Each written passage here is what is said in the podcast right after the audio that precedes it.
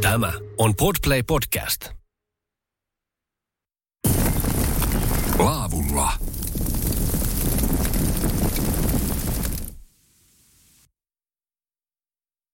Joonaksen Lapin kertoa jatkuu ja tällä kertaa vieressä hahmo nimeltä Nilla Tapiola. Päästään tänä, tässä tämänkertaisessa jaksossa kuulemaan paljon paljon kaikenlaista muun muassa matkailuun liittyvää, mutta tässä kohtaa Nilla, tervetuloa mukaan Laavulla ohjelmaan. No niin, oikein paljon kiitoksia. Sen huomaan, että Tenojoen varressa ollaan, mutta missä ihan tarkalleen ottaen? No joo, sen verran itsestä aikana, että minähän on Tenojoki varrella syntynyt tuota, ja ikäni täällä asunut. Aikoinaan tosiaan opiskelin sen verran, että Ivalossa kävin keskikoulu ja sitten sen jälkeen Utsiolla lukio ja ihan itsestään selvää oli, että etelään ei lähetä. Oli vähän niin kuin poro, että kattelin aina pohjoiseen päin ja niinpä sitten sen lukion jälkeen minut johtikin tuota ekana Norjan puolelle. Olin siellä kalatehtaalla töissä tuota useamman vuoden ja siellä sitten innostuin ja menin tuota opettajakorkeakouluun tuota Norjan kautokeinoon ja sitten opiskelin siinä ohella vielä suomen kieltä ja saamen kieltä Altassa ja Tromsan yliopistossa. Ja olen tosiaan tuota ikäni asunut täällä jokivarressa ja tuota, nyt justiin ollaan tuota, semmoisessa paikassa kuin Kivikoski. Ja Kivikoskihan on Utsiolta, Utsien kirkon kylältä 12 kilometriä tänne Karikasniemeen päin. Ja Tenon kalastajat kyllä varmasti heti tuota, kun kuulevat tämän paikan nimen, niin tunnistavat, että missä paikassa ollaan. Tämä on kyllä, voi niillä sanoa, että äärimmäisen legendaarinen paikkahan tämä on. Ja en ihmettele yhtään, että miksi tästä puhutaan niin paljon. No joo, tämä on tietysti sillä tavalla, kun täällä on paljon ensinnäkin näitä kiviä ja tämä Tenohan on sillä tavalla ollut, että aikoinaan ihan valtakulkuväylä, kun ennen kuin maantiet tuli tänne, että postimoottoreilla on ihmisiä kuljetettu Karigasniemestä aina Nuorkamiin saakka ja kaikki rahti on kulkenut tätä Tenojokea pitkin ja sen takia kaikki nämä isommat kivet, mitä tässäkin Kivikoskessa nyt näkyy, niin niillä on kaikilla tuota aina oma nimi ja se nimihän on tullut jostakin henkilöstä tai jos jotakin on tapahtunut, se joku ehkä veneellä kaatunut kiven, kiven päälle tuota, tai, tai jotakin tämmöistä vastaavaa. Ja siitä ne kivet on saanut nimensä ja tavallaan se kertoo myös, että se on ollut tärkeä kulkuväylä ja, ja tuota, ihmiset on paljon liikkunut tällä joen alueella. Ja tämä on hieno hetki, että pääsen tänään näistä sit, nyt sitten kyselemään noihin kiviinkin liittyvää historiikkia. Tässä muutamia sanoja kerättiin Nillan kanssa vaihtaa ja me ollaan todella mahtavia tarinoita. Tullaan tänään Laavulla ohjelmassa kyllä kuulemaan. Se on tosiaan paljossa täällä mukana. Tämä matkailu on ja sitten nostit myös tuo opettajahomma. Onko näin, että opettajahommista kohta pääset sitten niistä hyppäämään pois vai onko kuullut oikein? Joo, kyllä se ihan oikein on kuullut, että tuossa vuoden kahden päästä olisi mahdollisuus jäädä sitten eläkkeelle. Eli aina vaikka ihminen eläkkeelle jää, niin siitä huolimatta on tuota haaveena semmoinen, että pystyy vieläkin enemmän täällä luonnossa liikkumaan ja ja myös toisaalta sillä tavalla aina sillä tavalla sosiaalinen olen ollut ja ihmisten kanssa tykkään olla tekemisissä. Ehkä matkailuakin sillä tavalla erämatkailua vieläkin enemmän tekemään tuota, kun jääpi enemmän aikaa mennään kohta tuohon historiikkiin kanssa tarkemmin, mutta tällä hetkellä nykypäivässä, niin mitä, mitä tänne kuuluu? Tässä tietenkin paljon keskustelua on viime, viime vuosina herättänyt se, että kun lohenkalastajat nyt on siinä määrin, että heitä ei täällä näy, koska lohta ei saa kalastaa, niin mitä kuuluu tällä hetkellä myöskin erämatkailu? No kyllä se on sillä tavalla, että eho, eho, ehot on meidän tärkein tuota erämatkailukohde on ollut tähän saakka tämä Tenojoki ja täällähän on parhaimmillaan käynyt 33 000 kalastajaa tai kalastajavuorokautta myyty yhden kesän aikana ja nyt on tosiaan sillä tavalla, että Teno on kokonaan rauhoitettu. Tenosta ei saa tuota lohta pyytää. Ainoastaan tällä hetkellä täällä saapi pyytää tuota muuta kalaa, harjusta, siikaa, meritaimenta. Mutta täytyy sanoa, että ei kovin paljon näitä, näitä muun kalan pyytäjiä Tenolla ole vielä ollut. Eli tämä on toinen vuosi nyt, kun Teno on lohenkalastuksen suhteen kokonaan rauhoitettu. Ja se eittämättä on varmasti bisneksessä tässä nyt valitettavasti näkynyt. No se näkyy. Se on varmaan niin kuin tuossa kunnanjohtaja oli kirjoittanut lehteen, että se on 10 miljoonaa tappiota kunnalle kaiken kaikkiaan. Ja se on iso raha tietenkin pienelle kunnalle, kun meillä on 1290 asukasta jotakin. jotakin. Tämä kyllä se niin arkipäivän elämässä näkyy ja tuohon kylän keskustaan kun menee tuota, niin etenkin siinä näkyy, että se on paljon hiljaisempi kuin mitä silloin, kun lohta sai vielä pyytää. Ja etenkin surullista on, kun katsoo näitä matkailuyrityksiä, niin silloin monessa, kun, monessa paikassa näkyy, kun veneet on yhä edelleen kumossa, että, että saattaa olla monta kymmentä venettäkin rinnakkain. Että ihmiset on aikoinaan kuitenkin investoinnit ja kovasti, vahvasti uskonut siihen, että tämä kalastus jatkuu ennallaan, mutta kerta kaikkiaan se oli, tuli kertalaakista stoppi, että tehtiin tämmöinen kokonaisvaltainen loestuskieltoon. Se on lohduton näkyy ehdottomasti tällä hetkellä. Nilla Tapiolla mulla tällä kertaa Lavulla ohjelmassa mukana. Kohta jatketaan, tullaan takaisin tänne Tenon hulppeisiin maisemiin.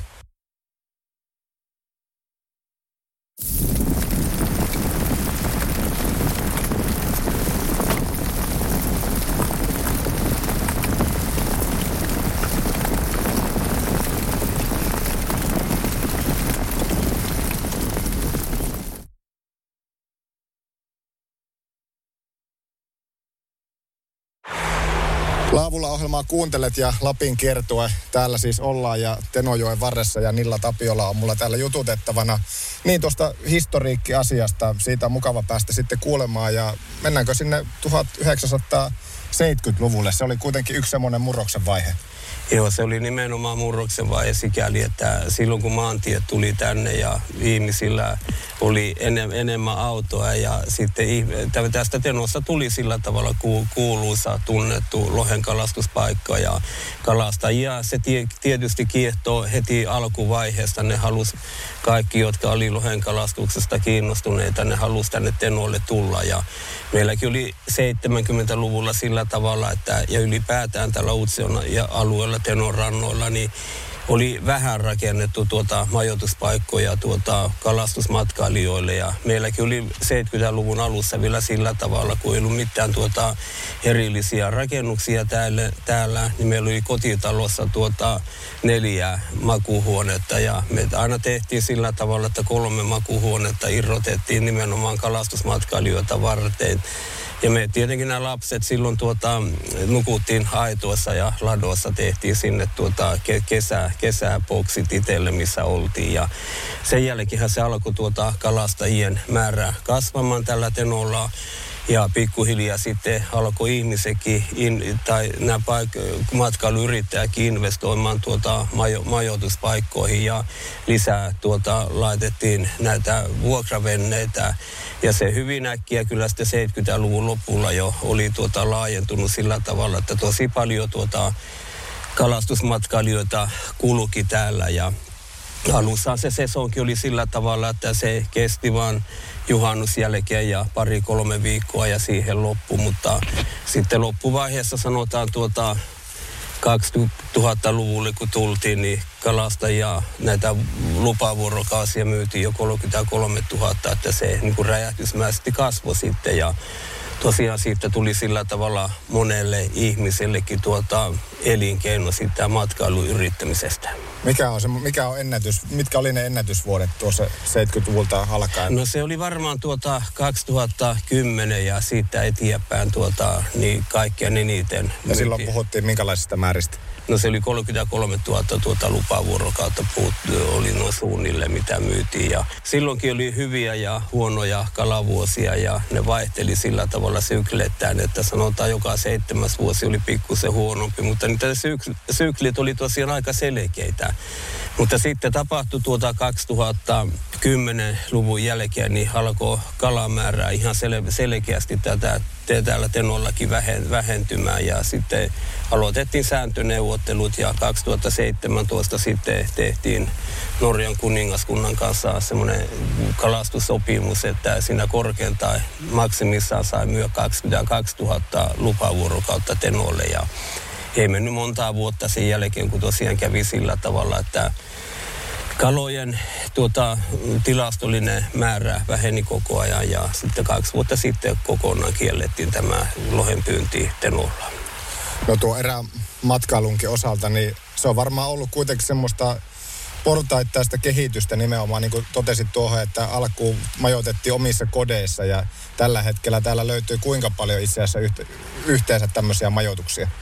No niitä löytyy monta kymmentä eri, eri, monta kymmentä eri paikkaa, mis, mitkä tarjoaa tuota majoituspalvelua ja nimittäin se nimenomaan portaata meni sikäli, että alussa ne vuokramajat tuli aika vaatimattomia, mutta sitten sanotaan 80-luvulla, kun ne, tänne yritysasiakkaita alkoi tulemaan, silloin ihmiset tuota rakensi tai yrittäjät rakensi tosi tasokkaita lomamökkejä, näitä nimenomaan näitä yritysasiakkaita varten. Ja, ja sekin oli semmoinen kymmenen vuotta siinä meni, että niidenkin määrä oli kasvo sillä tavalla, että melkein puolet näistä meidänkin lomamökeistä oli sillä tavalla, että joita eri yritykset käytti sillä tavalla, että toivat omia asiakkaita tänne Tenolle kalaan.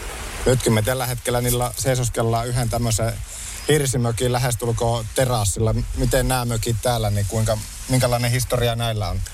No nämä, nämä, tämä on sillä tavalla, nämä on varmaan semmoinen kymmenen vuotta sitten rakennettu ja sanotaan, se oli vielä sitä aikaa, kun tuota, tämäkin mökki rakennettu, niin ei varmaan uskottu siihen, että tullaan siihen tilanteeseen, että joki rauhoitetaan kokonaan. Ja nythän ne on tietysti aivan tyhjän panttina.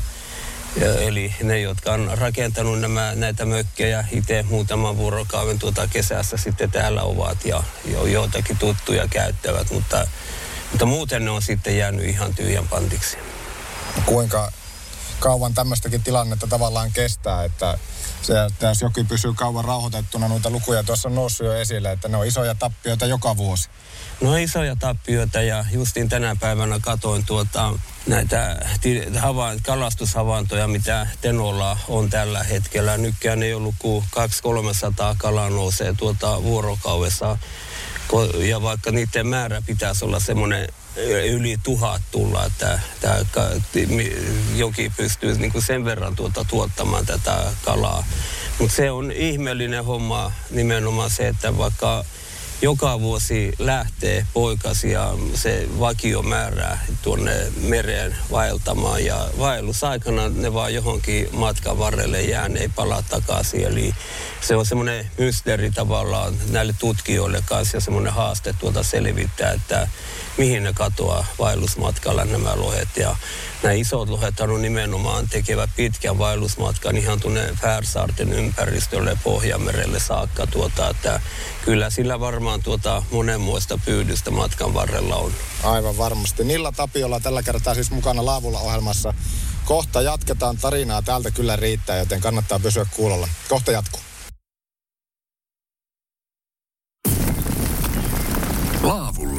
Isäntänä Joonas Hepola.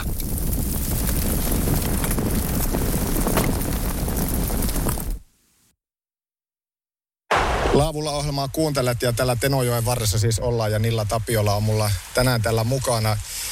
Tarinaa meillä on vaikka ja kuin paljon, mutta se tietenkin puhuttava juttu nimenomaan on tämä lohen rauhoitustilanne täällä 2017 Norjan kanssa tehtykin sopimus, niin tuntuu, että kyllä se, se taitaa tällä puolella rajaa aika paljon hiertää. No kyllä se ihmisiä on tuota, puhuttanut nimenomaan se, kun tehtiin kuitenkin yhteinen sopimus ja sopimukset allekirjoitettiin ihan valtakunnan tasolla ja ja se oli 22 000 lupavuorokautta sen sopimuksen mukaan sai myyä yhteensä Norja ja Suomi näille ulkopaikkakuntalaisille kalastajille. No se kyllä varmaan toteutui heti kertalaakista, että ei yhtään enempää myyty, mutta samassa sopimuksessa tuota neuvoteltiin ja puhuttiin siitä, että samalla tavalla – pitäisi niin kuin kokonaisvaltaisesti ajatella, että vuonokalastusta kanssa tuota vähentää tuota samassa suhteessa, mutta nämä vähennykset ei kyllä minun mielestä tuota toteutunut, eikä ne ole vielä tähänkään päivään mennessä toteutunut sillä tavalla, kun aikoinaan tuota sovittu, niin totta kai sitten jäi ihmisiä hiertämään sillä tavalla, kun paljon matkailutuloja jäi saa, saamatta ja asiakkaiden määrä pieneni, niin ihmiset heti tuota alkoi katselemaan, että onko nyt tuota ihan tuo reilu sopimus tehty ja onko sopimus semmoinen, kun niin kuin silloin sovittiin tuota neuvottelupöytien ääressä. Niin sanoit, että sopimusta on, on tuota niin tehty niin kuin so, on sovittu ainakin Suomen puolella, mutta onko tosiaan Norjan puolella sitten tehty sopimuksen mukaan? Joo, no se oli sillä tavalla, se ongelma oli siinä, että kun sopimusneuvottelut aloitettiin, niin se koski ainoastaan tätä Tenojoen ja Norjan Suomen äh, raja, rajoilla olevaa tuota aluetta, mutta silloin niin epävirallisesti vielä laajennettiin neuvotteluissa, että se pitää koskea myös huonoa kalastusta. Ja sehän ei tietenkään siihen sopimuksen erillisen asiana merkitty, vaan ainoastaan sovittiin suullisesti, mutta se suullinen sopimus jäi sitten kokonaan toteuttamatta norjalaisilta, se rauhoitus. No miten tämä paikallista, tietenkin se hiertää ja se, että tässä nyt ei voi muuta kuin odotella käytännössä, mutta maltetaanko odottaa? No niin, sepä se ikävä asia tässä on, kun tämä ra- raja-alueella tämä joki kulkee tuonne Pulmankin saakka ja sitten Norjan puolella se koko loppuun matkan kulkee ja sitten vuonoalueet on Norjan puolella, niin se on vaikea sitten aina äh, no, Norjan kanssa neuvotella ja norjalaiset on kyllä omien puolta hyviä pitämään ja kyllä nyt on viime kesänä tuli semmoinen vähän laajempi alainen tuota rauhoitus Norjan puolellekin voimaa, voimaa mutta se on, pitäisi olla vieläkin laajempi tuo meri, merialueen kalastuskielto ja nimenomaan se tutkittua tietoa sieltä pitää saada, kun puuttuu kokonaan ne saalistilastot, että kuinka paljon tuolta vuonoalueelta ja merialueelta näitä tenossa syntyneitä lohia sitten kalastetaan. Mitä Nilla tässä nyt pelkästään voi vaan arvailla ja pohtia tulevaa, mutta mitä uskot, tilanne on tällä hetkellä tämä, mutta kuinka kauan uskot, että näin tullaan myöskin jatkumaan? No se viimeinen tämmöinen infotilaisuus, mitkä, mitä Norjalla se piti tuota Karasioilla reilu viikko sitten, niin siinä oli selkeä esitys, että seuraavan kerran kalastetaan Tenolla 2029. 29? No se on aivan uskomatonta, että ihan monta kertaa piti silmiä hiertää, kun katsoin, että seitsemän onko vuoden päästä. Seitsemän vuoden päästä, että tuli vaan mieleen, että onko tosiaan suomalaiset neuvottelijat valmiita, valmiita allekirjoittamaan tämmöistä sopimusta.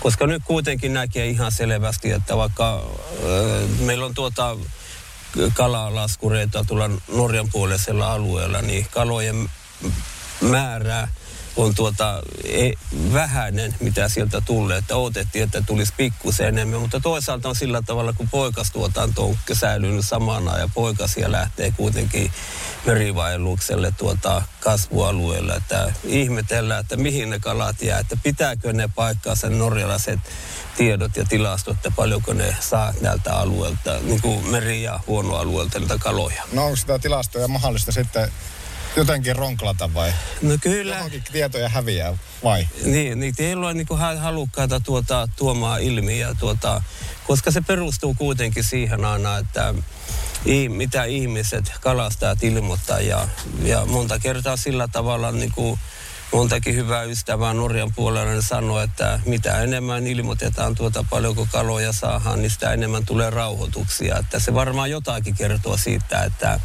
ei, ei, ei, ei, ei ole kaikki tuota, saaliit tilastoituja, mitä kuitenkin saadaan. Ja toisaalta sillä tavalla täytyy suomalaisia urheilukalastajia kehua, että ne kyllä mm, tuota, palauttaa ne saalis ilmoitukset tuota, ihan säännöllisesti tuota, Norja ja Suomen puolella sinne, mihin ne pitääkin palauttaa. Ja siellä näkyy tuota, kyllä ihan selkeät tila, tilastot, että kuinka paljon urheilukalastajat ovat aikoinaan lohia saaneet. Ja mutta kun se ikävä kyllä se on vain yksi tilasto ja norjalaiset aina kun neuvottelut alkaa, niin niillä ei ole omia tilastoja juuri ollenkaan, vaan ne vetoaa siihen tilastoon, mitä urheilukalastajat ja suomalaiset urheilukalastajat ovat ilmoittanut. Ja se on vähän niin kuin Shakin pelussa, ne tekee heti matin, että, että, että se on nimenomaan ne suomalaiset urheilukalastajat, jotka on aiheuttanut sen, että täällä jokialueella lohi, tämmöinen emokalojen määrä on vähentynyt rajusti.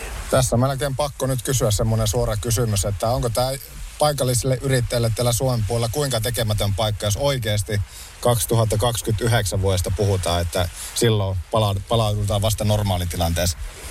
Joo, se on kyllä tekemätön paikka ja sitä ei niin kuin nimenomaan tuota, neuvottelijakaan kaikki ymmärtää, että kuinka tärkeää tämä niin kuin paikalliselle kalastuskulttuurille ja saamelaiskulttuurille on. Tuota, niin kyllähän se tämmöinen matkailu, tämmöinen kulttuuri, kalastuskulttuuri kyllä saa kovan kolauksen se ei tuota, jos tosiaan on niin pitkä tuota, rauhoitus tulee olemaan. Ja se on ihan sekin tosi, että nämä nämä matkailuyrittäjät, jotka tänne on investoinut, niin niille tulee tuota isoja tappioita ja ne on nyt mietittävää vaan kohderyhmiä, että löytyykö muualta sillä tavalla, mistä asiakkaita saa.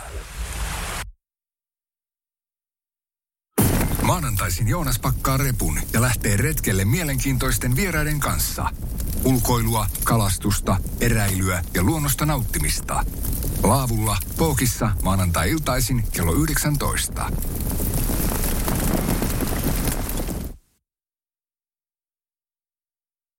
Laavulla ohjelmaa kuuntelet ja Lapin kiertueella on Joonas ja täällä tällä hetkellä kohta ihan just täällä Tenojoen rannalla.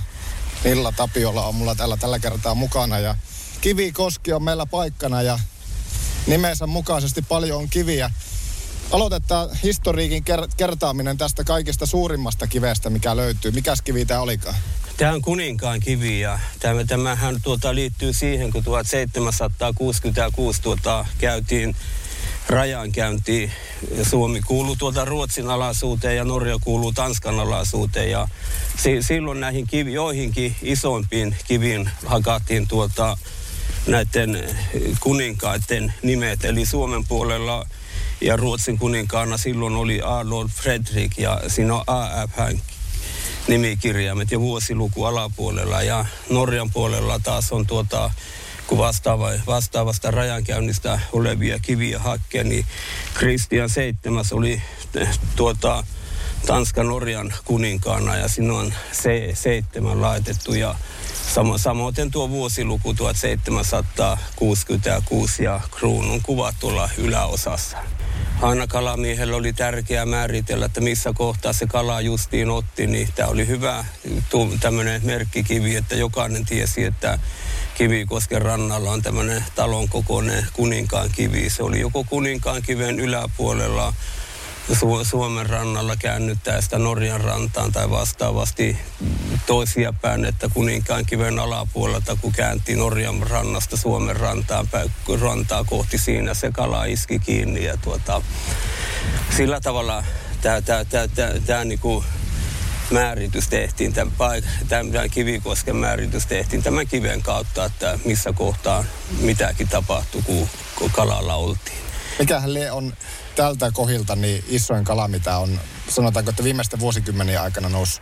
No kyllä se on varmaan semmoinen joku 24 kiloa, kuitenkin reilusti yli 20 kiloa, mitä itse tiedän ja itse on saanut tuosta, se on 24 kilon kalaa tuota suuri, mitä olen tästä saanut ja sitten joistakin noita kalastuslehissä ollut kuvia tuota kuninkaan kivestä ja lohista, niin ne on reilusti yli 20 kiloisia ollut tuota, että tosi hyvä ja tunnettu kalapaikkahan tämä on ollut.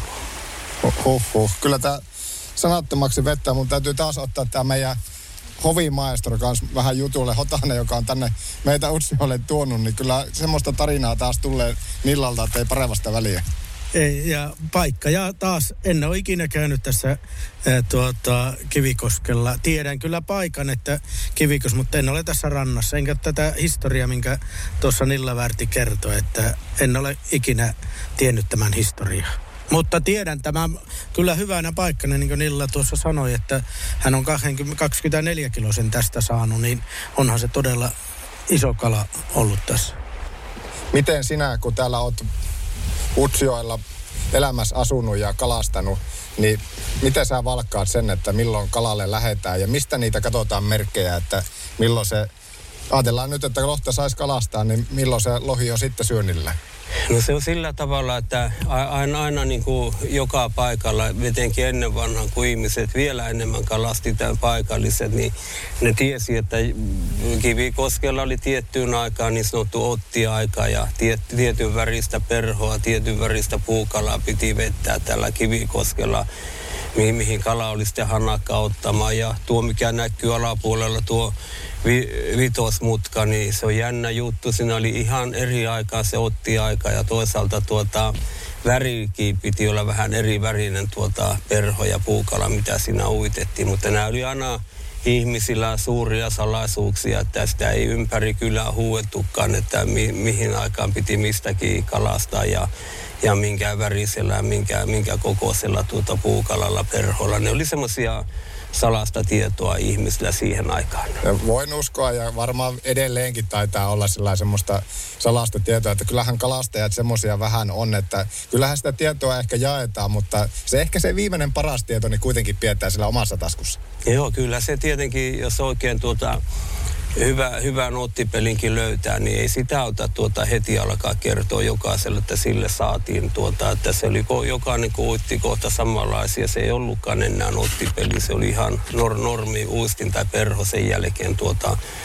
Eli, eli sen takia ne ihmiset vähän niin kuin salassa piti tuota, tuota, mi, mi, millä tuli ja, ja mistä kohtaan se kala oli ottanut. Mutta kyllä se tietenkin nettimaailma kun tuli, niin niin se, se ihmiset nettiäkin paljon seurasi ja sillä kaiken näköistä tarinaa oli tuota ja, ja, ja kerrontaa, että välillä semmoisia, että ei varmaan ihan, ihan tuota faktaa tietoa ollut, että se oli haluttu värittää ja siitä oikein kunnon tarina tehdä. Että, mutta ihan mukava niitä on lueskella niitäkin. Laavulla. Isäntänä Joonas Hepola.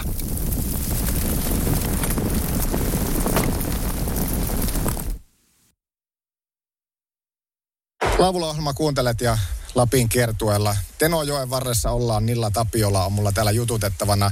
Ennen kuin esitän Nilla sulle kysymyksen, minkä on tässä Laavulla ohjelmassa aina ruukannut kaikille esittää, niin tässä tietenkin pohdituttaa minua ja meitä kaikkia monenlaisetkin asiat, mutta miten sitten, jos kysymys siihen, että mit, miksi, varmaan pohdituttanut se, että miksi Tenojoki ei Suomen puolella sitten jatku sinne jäämerelle saakka, sitä pyöttiin kanssa kysymään tässä, että minkälaista faktatietoa tähän sitten on? No siihen varmaan liittyy semmoinen tuota historia, että silloin aikoinaan kun Suomi kuuluu Ruotsin alaisuuteen ja Norja kuuluu Tanskan alaisuuteen, niin käytiin tuota Etelä-Ruotsissa ja Etelä-Norjassa semmoinen maanviljelijöiden välinen sota. Ja se oli ihme sillä tavalla, vaikka Ruotsihan oli tuota sodissa tuota pärjännyt keskiajalla oikein hyvin, mutta siinä kuitenkin kävi sillä tavalla, että tuota, Ruotsi hävisi sen sodan Tanskalle ja, tuota, ja tietyllä tavalla oli varmaan niin, että nämä ruottalaiset oli tuota, maanviljelysaikaa, kun oli, ne oli haluttomia tietyllä, tietyllä tavalla käymään sitä sotaa ja sekin saattoi vaikuttaa siihen, että ruotsalaiset ei oikein tuota, täydellä panoksella lähtenyt mukaan siihen sotaan ja siinä sitten kun tehtiin rauhansopimus, niin dokumentoitiin sillä tavalla siihen rauhansopimuksen, että Tanskan raja pohjoisella alueella, Jäämeren pohjoisella alueella yltää tuonne Venäjän rajalle saakka. Ja luulen, että kun se on oikein dokumentoitu historiankirjoihin, niin siinä oli varmaan tuota norjalaisilla tai, tai sen ajan tanskalaisille vaatu, vaatimuksena, että se pitää se heidän raja yltää tuohon ihan Venäjän rajalle saakka. Ja sen takia se raja kääntyykin yhtäkkiä Pulomankin jokea pitkin Pulmankin järvelle ja siitä tuota, tuota Inarijärvelle saakka. Ja se on tietysti kauhea vahinko sillä tavalla, että justiin sen sodan hävisi tuota Ruotti Tanskalle, että muutenhan se olisi varmaan tämä luonnollinen raja yltänyt ihan tuonne jäämerelle saakka, että meidätkin oltaisiin omistettu sitten pikkusen jäämeren rantaa, että se on iso vahinko ollut tuota Suomelle. Mielenkiintoista tietoa ja tätä varmasti on moni pohtinut, mutta ei ehkä sitten ole nähnyt vaivaa niin pitkälle, että olisi lähtenyt selvittämään tuolla. Mutta nytpä se tuli Nillaltakin kuultua vastaus tuohon. Ö, luonto on täällä Lapissa, Utsioilla, niin todella lähellä. Ja olen tässä kysynyt aina ohjelmassa, että mitä luonto merkitsee. Niin Nilla Tapiolla, mitä sinulle kaikkea luonto merkitsee? No se on oikeastaan helppo vastata. Se merkitsee elämää tuota ja se on sillä tavalla, että täällä jos ihminen meinaa elää ja asua ja viihtyä, niin sun pitää löytää kaikki ne luontoon liittyvät aktiviteetit, mitä täällä ylipäätään löytyy. Niin kuin tuollakin näkyy kanotti porukka menee alas tuosta, että kaikki, kaikki niin kuin, se merkitsee oikeastaan kaikki ja me ollaan tuota vähemmistökulttuuriin kuuluvaa kansa saamelaista. Ja saamelaisillahan on hyvin läheinen luontosuhde ollut iät ajat. Ja, Ja sen takia se äh, niin kuin luonto on ollut tärkeää, että luonnosta se elinkeino ja ravinto ja ruoka, kaikki on otettu ennen kuin tänne on tuota, nämä erilaiset palvelut ja kaupat ja maantiet tullut. Minkälaista tässä nyt sitten vuosikymmenet on ollut seurata, kun täällä on tietenkin käynyt suurista etelän kaupungeista, sanotaanko, että sieltä betonikaupungeista, niin porukkaa, joille luonto ei niin lähellä ole, niin, niin se on aika hienoja aha-elämyksiä, mitä, mitä he on tällä pohjoisen luonnossa kokenut, kun ovat ensimmäisiäkin kertoja vaikkapa tänne päässeet. Joo, kyllä se on ihan totta, että nyt varsinkin korona-aikana oli sillä tavalla, tuli paljon ihmisiä, jotka ei ole ikinä ajatellut, että lähtee lomaanviettoon Lappiin. Ne, se on ilman muuta selvä ollut heille, että mennään tuota Helsinki-Vantaan lentokentälle ja sitten lentokoneeseen ja etelään ja sitten pari viime vuoden, viimeisen viime vuoden aikana, korona-aikana, ne on tämän Lapin sillä tavalla löytänyt ja onneksi täällä on tuota vaellusreittejä ollut sillä tavalla, että etelän ihmisenkin on helppo lähteä tuota reitille, kun on merkityt reitit ja reittien varsilla on paljon tämmöistä infraa rakennettu, että on nuotiopaikkoja, roskapaikkoja, WC-paikkoja rakennettu, niin se on tosi hyvä, että ihmiset on saanut tämän Lapin luonnon näitä aha-elämyksiä kokea tuota.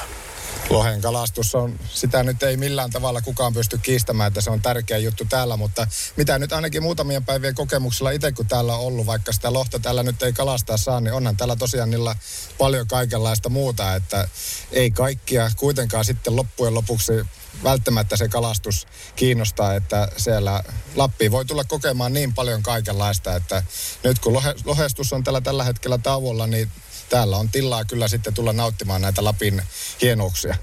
Joo, mullakin tänä päivänä tuli tuota yksi neljän hengen porukkaa Keski-Suomesta ja ne on joskus aikoinaan neljä, viisi vuotta sitten erehtynyt käymään. Mulla on semmoinen tunturi ja tunturissa 40 kilometrin päässä Utsiolta tuota, tunturimökki tuota, Vetsijoen latvoilla ja se on semmoinen alue, että sinne ei tuota, puhelinkaan kuulu ja ne sanoo monet, kun ne tulee tuota, että kyllä se on niin mahtava olla, kun tulee sille kämpälle, kun jo tietää itsekin, puhelin ei kuulu, se saa laittaa vaan siihen pöydän päälle ja saa ikään kuin itsellekin antaa luvan, että ei tarvitse tuota päivystä sitä puhelinta ja nettiä.